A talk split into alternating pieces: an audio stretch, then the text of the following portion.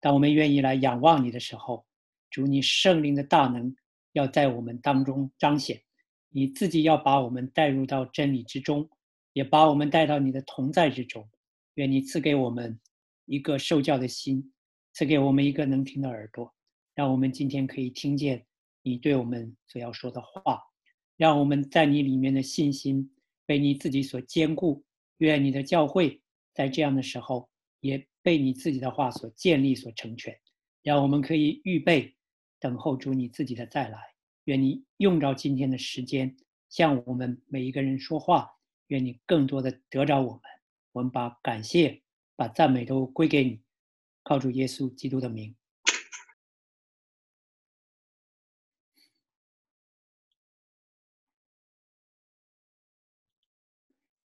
这是我今天要讲的题目和经文。刚才主席已经带我们念过了，大家能够看到吗？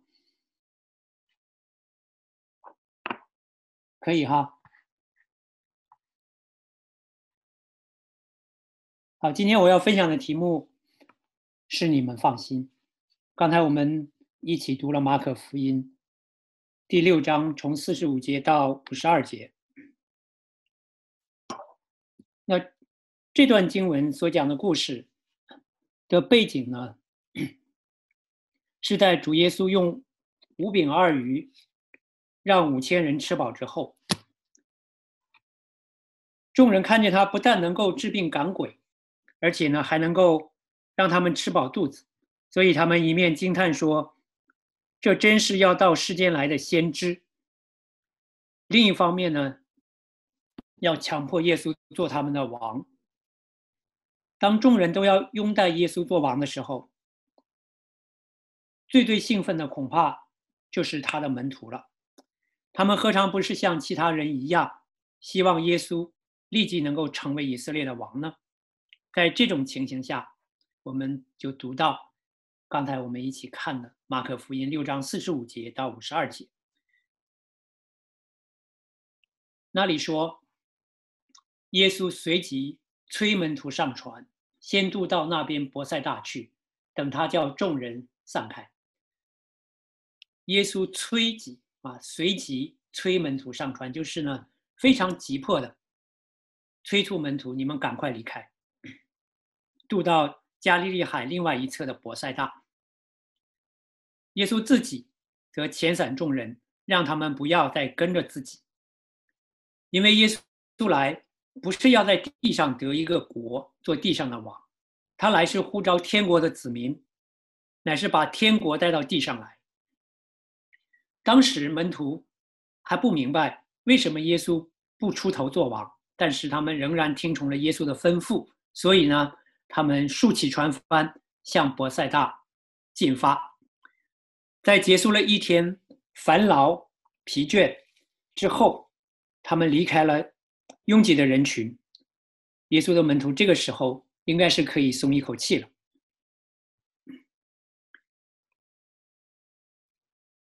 加利利海呢，是一个不太大的内陆湖，长只有二十一公里。最宽的地方不过是十二公里，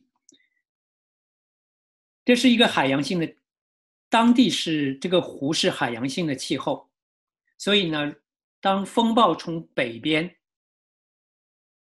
吹过来的时候，经过峡谷加速达到海面的时候，便会狂风大作，海浪汹涌。这个时候如果在海上行驶，则十分的危险。耶稣的门徒里面有好几个是加利利海上的渔夫，他们经常会出海打鱼，他们也熟知加利利的习性。但是有一件事，他们无法预测，那就是呢，预测风暴何时来临。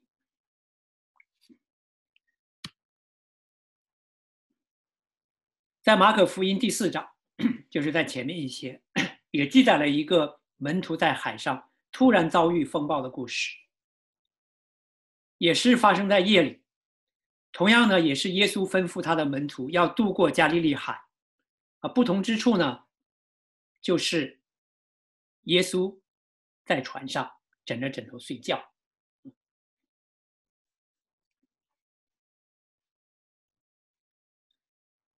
这是第四章的故事，说当那天晚上，耶稣对门徒说：“我们渡到那边去吧。”门徒离开众人，耶稣仍在船上，他们就把他一同带去，也有别的船和他们同行。突然起了风暴，波浪打入船内，甚至船要满了水。这是第四章讲到的情形。第六章呢，讲到说门徒因风不顺，摇橹甚苦。这两次经历确实有不少相似之处，比如说，门徒都是突然遭遇到不期而至的暴风，在波涛汹涌的海浪里面，我们可以想象，他们的船一会儿被推到浪尖，一会儿又跌入低谷。耶稣门徒当时他们的情形十分的危急。在第六章里面，我们看到呢，门徒他们奋力的与风浪搏斗，拼命的摇橹，想要冲过惊涛骇浪，渡到海的对岸。然而，因为是逆风，风又非常大，所以虽然他们摇橹甚苦，仍然不能摆脱危险。如果说门徒在白天，他们亲眼看见的五饼二鱼的神迹，是他们跟随耶稣的经历当中一个高峰的话，对他们来讲，那么他们现在呢，则是掉入到低谷里面。耶稣看见这个情形。便在海面上向他们走来，结果怎样呢？当门徒看见他在海面上走来，以为是鬼怪，便喊叫起来，因为他们都看见了他，且甚惊慌。耶稣的出现，一开始使他的门徒非常非常的惊恐，他们看到海面上出现一个黑影，向他们走来。越走越近，越走越近。他们过去从来没有见过一个能够在海面上行走的黑影，而且那不是幻觉，那是一个真真实实的东西。他们怎么能够不害怕呢？那是什么东西？是来吞吃我们吗？对他们来讲，这种情形太可怕，太可怕了。当他们与风暴奋力搏斗，摇橹甚苦，毫无进展。甚至越来越危险的时候，又有一个黑影向他们走来，可以说是雪上加霜。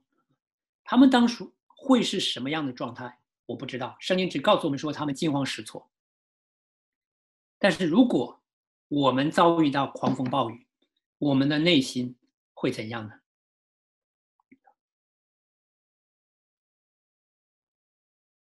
看看我们。身边随时、随时都有各种各样的灾难，各样的苦难不期而至。我们看到的太多，有的人突然遭遇车祸身亡，有的人突然患了绝症，有的人走在路上上班的时候被大楼顶上掉下来的东西打死，还有的医生他们救护病人的时候自己被感染而上了呼吸机，这样的事情都非常非常的多。我们的一生就像是船在海上行驶，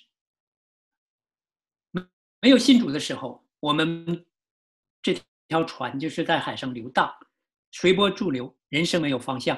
圣经说，我们是随从今世的风俗，顺从顺从空中掌权者的私欲。信主之后，我们的人生有了方向和目的。但是我们跟随主的行程不会一帆风顺，我们仍然会遇见各样的风浪，各样的艰难险阻，不但会遭遇到困难，甚至会遇到危机，让我们心里面胆怯害怕。这样的经历或者这样的风浪，圣经告诉我们说呢，也叫做试炼。当这些试炼临到我们的时候，当这些事情突然发生在我们身上的时候，我们应该怎样的面对呢？我想了一下，大概有几种可能。第一种，我们和世人一样，我们试图呢靠自己的力量来解决问题，来渡过难关，或者呢，当我们没有办法解决问题的时候，我们就逃避，好像主不存在一样。当初耶喜比耶喜别发誓要杀以以利亚的时候，以利亚以为大祸临头，他起身就跑，要躲避追杀。神曾经听了以利亚的祷告，让以色列三年都不下雨。神也曾经帮助以利亚，让他可以勇敢的面对并且责备以色列王亚哈。神也帮助他一个人战胜了四百五十个拜巴利的先知。但是这一切，当灾难临到的时候，当危险临到的时候，以利亚却好像都忘了一样。我们也常常是这样。这是第一种态度。在试炼面前的第二种心态是呢，感到疑惑不解。为什么会发生这种事？主为什么不保守我？难道他真的弃我们于不顾吗？所以我们常常是越想越不明白，越想越想不通。那接下来呢，就是怨天尤人。当困难临到我们的时候，当试炼临到我们的时候，我们作为基督徒，我们都知道要祷告，但是呢，祷告好像没有回应，我们就会，我们我们不但会怀疑说，不睡觉、不打盹的主在哪里，我们呢也会开始抱怨。刚才我们读马太福音第四章，门徒在海上遭遇。风暴的时候，主耶稣却枕着枕头睡觉。门徒把他叫醒之后，对他说：“夫子，我们丧命，你不顾吗？”很明显，他们是向主在抱怨。他们说：“我们都要丧命了，你还在那里睡觉？我们丧命你不顾吗？”这就是呢抱怨。这是我们在试炼面前常常有的情形。我们。好像主不存在一样，把它忘记了。我们有心里面有许多许多的疑惑，让我们想不明白。我们呢，常常会怨天尤人。还有一种心态，嗯，是希伯来书十章三十八节里面讲到说：“一人必因信得胜。”也就是说呢。在试炼面前，我们仍然相信神的话。我们相信呢，我们在信心之中来仰望主，相信不论在什么环境里面，即使是再艰难的环境、再危险的环境、在痛苦的环境，主都会与我们同在，他不会离弃我们。我们采取哪一种态度，怎样过每一天的生活？这是我们自己的选择，我们可以选择活在不幸和抱怨之中，我们也可以选择每天靠着主而活。这是你和我要面对的，这是我们要做的一个选择，就是我们怎样的活每一天的生活。那我们继续往下看。当主耶稣看到他的门徒惊慌失措的时候，他连忙对他们说：“你们放心，是我，不要怕。”在门徒惊慌失措的时候，他们听到一个声音：“你们放心，是我，不要怕。”好熟悉的声音！原来在狂风巨浪中，正在向他们走来的不是鬼怪，乃是他们的主。他们一下子就看到了希望。马太福音里面说，彼得兴奋地跳下船，向耶稣走去。耶稣的这句话也是今天我们的金句。刚才主席带我们念过啊，我们现在一起再念两遍，好不好？就是主耶稣的这句话，我们一起再念两句啊，再再念两遍。你们放心，是我，不要怕。你们放心，是我，不要怕。圣经里面记载，有一个管会堂的叫做雅鲁，他的女儿生病快要死了，他来找耶稣，耶稣对他说：“不要怕，只要信，你的女儿就必得救。”保罗在哥林多的时候，他遭遇到很多人的抵挡和反对，甚至有性命的危险。主在夜间，在异象中向他显现，对他说：“不要怕，只管讲，不要闭口，有我与你同在。”在危难中，在失恋中，主对我们每一个人也说同样的话：“你们放心。”不要怕，只要信。你们放心，不要怕，有我与你们同在。弟兄姐妹，有没有想过，如果说我们跟世人有什么不同的话，是什么？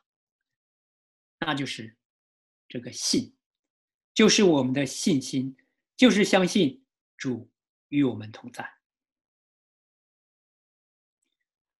当门徒在海里与暴风搏斗的时候，摇橹甚苦的时候，耶稣在哪里？有一次，他在船上，他在船上睡觉；还有一次，他在山上，他在山上祷告。无论是在船上还是在山上，这个事实，主与我们同在的事实没有改变。在风浪面前。主耶稣那样的镇静，他能够睡觉，因为他是主，因为他是大自然的主，并且他要把他的平安赐给我们。当他平静了风浪之后，门徒诧异的说：“这到底是谁？连风和海都听他，他的能力是何等的不可思议！”那个时候，他们看到的是主耶稣的能力，他不但能够医病赶鬼。他也能够平静风浪，这个能力让他们大开眼界。当主耶稣在山上祷告的时候，他也没有离开他的门徒，因为他一定是在为他的门徒祷告。主耶稣曾经对彼得说：“我已经为你祈求，叫你不至于失去信心。”希伯来书也告诉我们说：“他永远活着，替我们祈求。”大家可以想象，门徒在海上与风浪搏斗，主耶稣在山上为他们祷告，这是多么美丽的一幅图画！这也是我们的经历。其实，我们常常不明白，为什么神会让这些试炼领导我们，让这些苦难领导我们，让我们今天要面对这么可怕的瘟疫。主当然有他自己的目的，主让我们有这些经历、这些试炼，甚至苦难，甚至灾难。首先，是要让我们更清楚的认识我们自己，我们是什么样的人。没有这些试炼，没有这些经历，我们恐怕永远不知道我们自己有多么的软弱，有多差劲，有多么不堪，我们内心。多么黑暗，有多少悲情下品？讲到认识我们自己，我们每个人啊，归纳起来都有四个方面。第一个方面呢，就叫叫做公开的或者透明的，这些呢，就是无论是我们自己还是别人都知道的方面，这叫做公开的。比方说，有的人心直口快，口无遮拦。这个就大家都知道，自己也知道，不是有一个笑话吗？有一个人是长了一个乌鸦嘴，他管不住自己的嘴巴。那有一次，隔壁的乡亲给儿子办满月酒，这个乌鸦嘴出门之前，他爸就再三提醒他说：“人家办喜事，你千万不要乱说话。”他果然就记住了，在宴席上一句话都没说。等到结束离开的时候，主人在门口送行，他对主人说。今天我什么话都没说，你儿子要要是死了，别怪我。这些呢，这些东西就是啊透明的啊，大家都知道的。那我们身上呢，还有一些东西是隐蔽的。隐蔽的就是别人不知道，别人看不出来，但是我们自己知道。我们把这些，我们知道这些东西不好，所以呢，我们把它隐藏起来，不叫人家知道。比方说，我们明明很骄傲，看不起周围的弟兄姐妹和同工，但是呢，我们很会装，让别人觉得我们自己很谦卑。这是我们的第二个方面，是隐藏起来的。还有呢，就是别人知道，我们自己不知道的，这个呢叫做盲点。这是第三个方面，我们每个人都有自己的盲点，就是我们自己没有意识到，但是别人看得很清楚。第四个方面呢，我管它叫死点。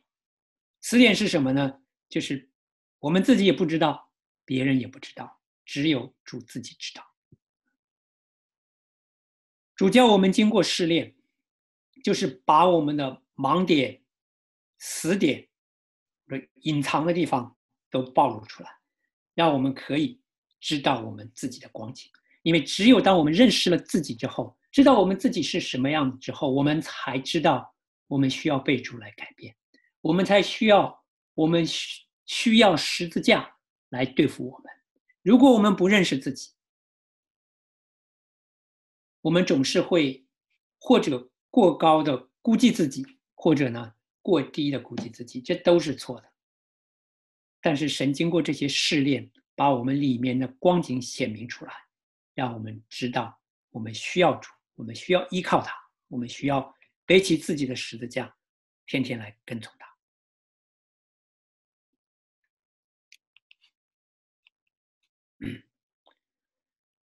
试炼一个最最重要的目的，是显出我们对神有没有信心。我们的盲点、词点常常都是在这里，就是我们不知道我们对神有没有真实的信心。但是经过试炼呢，我们的信心到底是如何就显明出来。如果我们没有信心，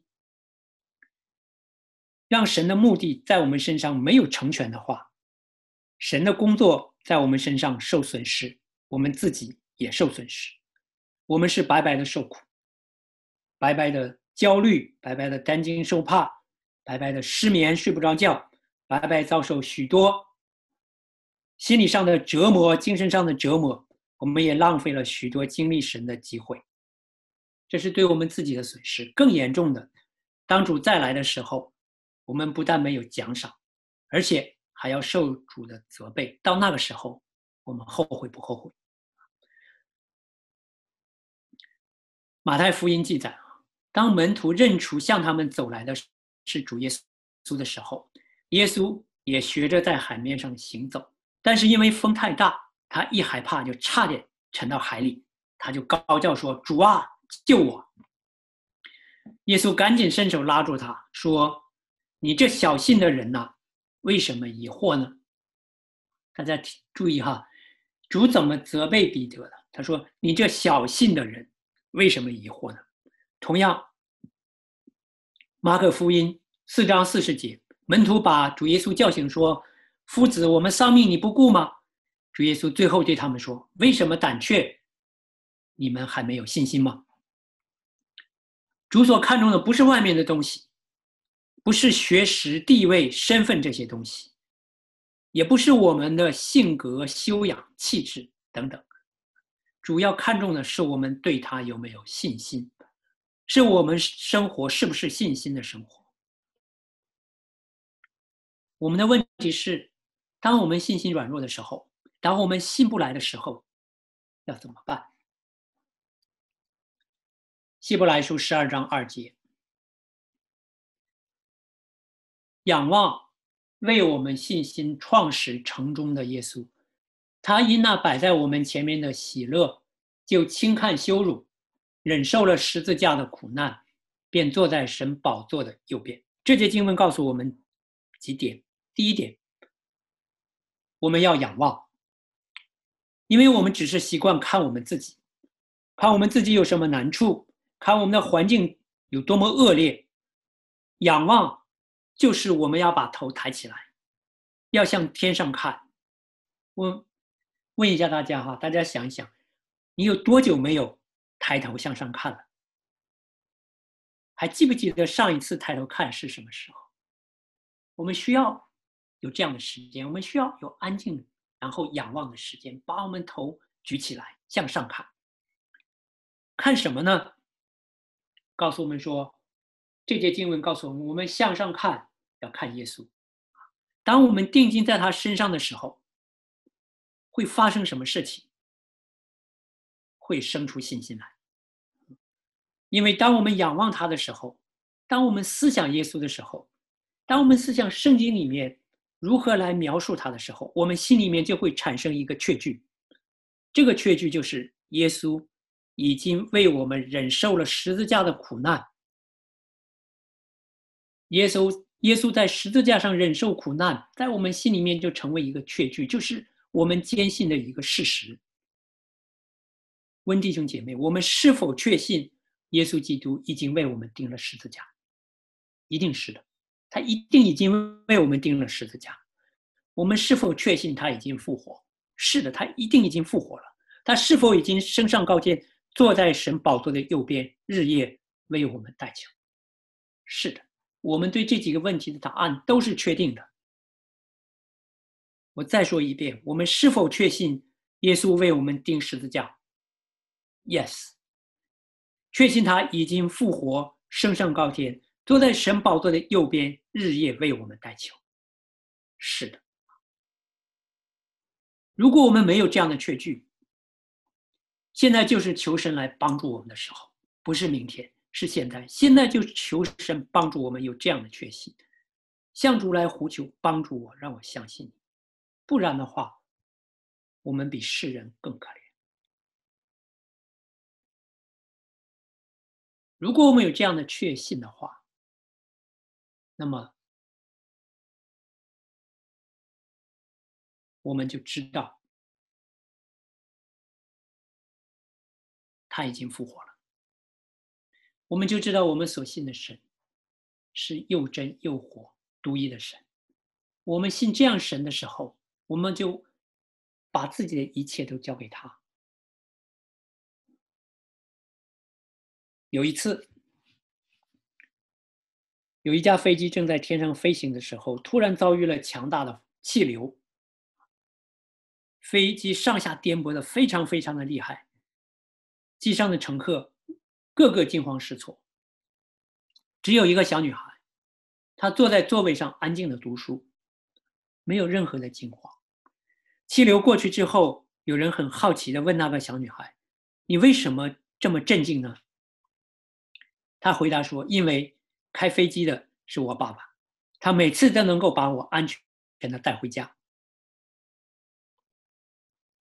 灾难来临的时候。人的第一个反应，自然的反应就是害怕，因为我们不知道如何来应付突如其来的灾难，因为我们也不知道明天会发生什么，因为我们不知道这个灾难哪一天才会结束。但是如果我们对神有真实的信心的话，今天正在发生的事情就不会让我们害怕，让我们胆怯。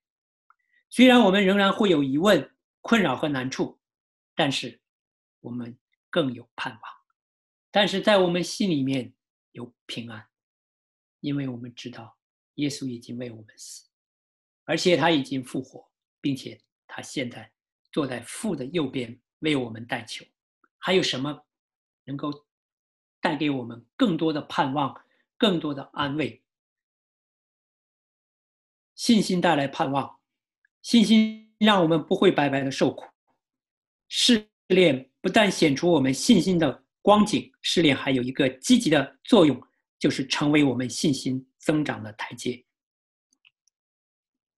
雅各书第一章第二节到第四节，告诉我们说：“我的弟兄们，你们落在百般试炼中，都要以为大喜乐，因为知道你们的信心经过试验，就生忍耐。但忍耐也当成功，使你们成全完备。”毫无缺欠，这是信心积极的作用，这是啊试炼的积极的作用，它让我们的信心啊可以增长。每一个试炼都成为我们信心增长的台阶。神让我们经历试炼，还有一个更重要的目的，不单是让我们认识我们自己，而且呢，让我们来认识主自己。在试炼当中，我们才能够认识主自己。让我们，啊，这是呢，神允许我们经历试炼的最终的目的。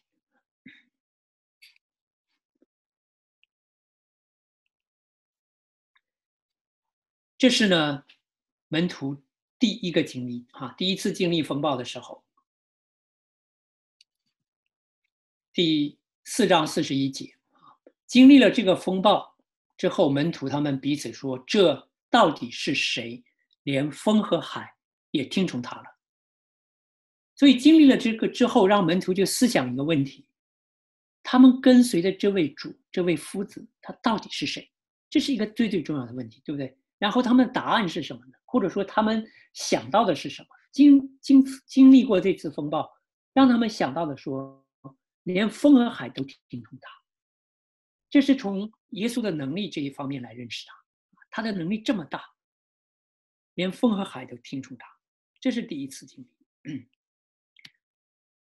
第二次风暴之后，他们上了船，风就住了，在船上的人都拜他说。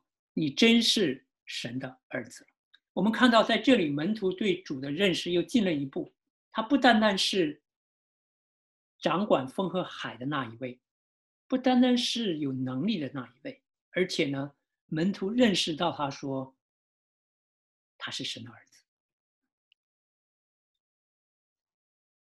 让他们不但看到了主耶稣独有的大能，而且呢，承认他是神的儿子。这两次经历都是突然遭遇到风暴，都是发生在夜里，这不是巧合，这是主在带领他的门徒啊，来训练他的门徒，让他们更多的认识他自己，来不断加深对主的认识。我们属灵的生命要成长，都要经过风浪，都要经过黑夜。当风浪过去，当黑夜过去的时候。就是我们属灵生命成长的时候。读到这里的时候，我们也许会想到马可福音第六章，今天我们读的，在那里面讲到结束的时候，是说呢，这是马可福音的结尾，说他们，于是耶稣到他们那里上了船，风就住了，他们心里十分惊奇，这是因为他们不明白。那分饼杯的事，心里还是鱼丸。如果我们对照这两个结尾，刚开始是这里，是马太福音的结尾。上了船封住了，在船上的人都拜他，说：“你真是神的儿子。”这是马可福音的结尾。耶稣上了船，风就住了，门徒心里十分惊奇，因为他们不明白分饼。分饼的事，就是前面五饼二鱼，心里还是鱼丸，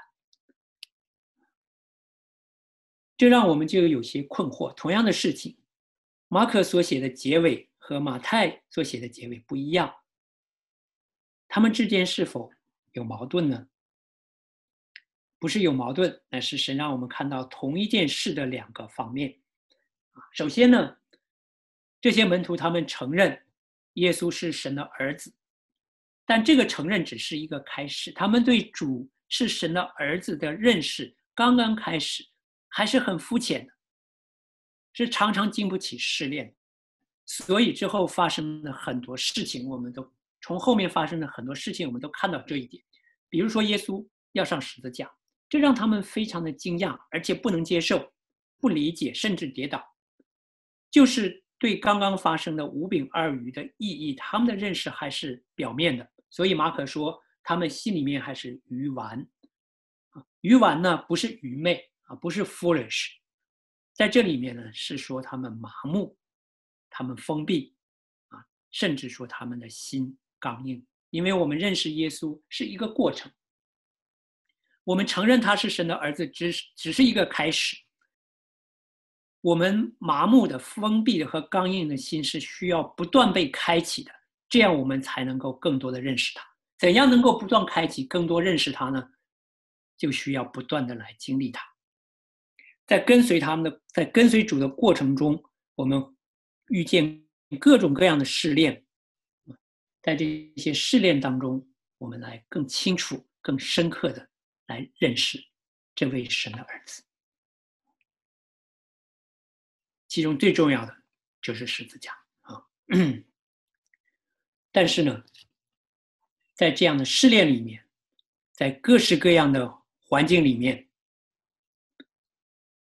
不管我们在怎样的环境里，主都有一句话给我们，那就是你们放心，是我，不要怕。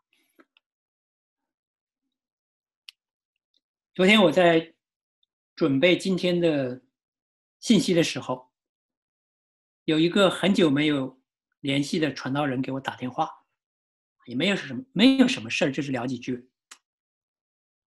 然后他啊，他跟我说要我为他祷告，因为今天就是啊，周日啊，主日，他要离开家去一个不近不远的教会去讲道。我说你不能在家讲吗？反正现在都上网了。因为他去呢，他去那个教会，会所里面也没有什么，就是几个服侍的童工弟兄姐妹都是在家上网聚会。然后他说，既然那个教会没有提这件事，他说我也不提，他们叫我去我就去。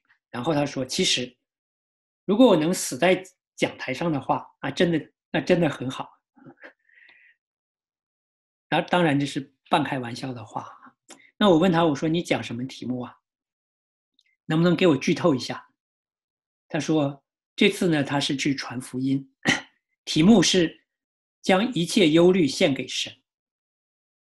这是他的题目啊！你们放心，将一切忧虑献给神。大家觉得我们俩是不是一唱一和？有点像唱双簧一样啊！嗯，问大家一个问题啊：如果明天你要离开这个世界，今天你将如何的度过？这不是给大家心灵鸡汤啊，而是我们每天都要面对的问题特别是今天这种情形。啊，今天是什么情形？今天就是每一个向你走过来的陌生人，都会让你感到紧张，都可能是一个致命病毒的携带者的情况。在这样的环境里面，在我们周围的人啊，越来越多的人都得了病毒，甚至有些啊要被急救的情况下，这是一个很现实的问题。就是呢，明天和死亡哪一个先到？很多年以前有一个啊，有一个信徒，他去他问呢约翰卫士里同样一个问题：假如你知道明天就会去世，今天这一天你将如何度过？这个小故事呢？就是那位传道人昨天告诉我的，让我想起来，确实有这么一个故事。嗯，听到这个问题之后，约翰卫士里就摸一摸他的胡子，然后慢慢说：“嗯，我首先今天哈，明天是最后一天，今天我怎么过呢？”他说：“我首先呢要做晨祷，然后就去某地去讲道，因为这是很早就约好的。晚上我去马丁家做客。”他说他会等着我，彼此聊天然后我们一起祈祷。晚上十点，我回房间休息。此前我会泡一壶茶，去看看庭院的门关好了没有。请等一等，那个门徒打岔说：“这不都是你平常的生活方式吗？”约翰卫斯理回答说：“为什么这一天要与别的日子不一样呢？”那个信徒说。那可是你人生的最后一天了，约翰卫斯理说：“对我来说，每一天都可能是最后一天。这是一个事实，每一天都可能是我们的最后一天。这个问这个事实对世人来讲，可能很可怕，可能很绝望，但是对我们来讲，我们不用担心，我们不用受怕，因为耶稣说：“你们放心，是我，不要怕。即使今天是我们的最后一天，都不用怕。”门徒经历了两次风暴之后，最后都是平安的到达了彼岸。这告诉我们说，耶稣与我们同在的时候，我们的船不会翻。能够船能够到达彼岸，告诉我们说，神他掌管一切，告诉说神他负责，告诉我们说神一定能够做成他要做的那一份。问题是，在这个过程，在这个经历里面，我们有没有学到我们该学的功课？我们要学的功课。就是相信我们的主，就是在信心里面仰望他，把我们自己交在他的手中，由他来全权的负责。我们还怕什么呢？好，我们一起来祷告。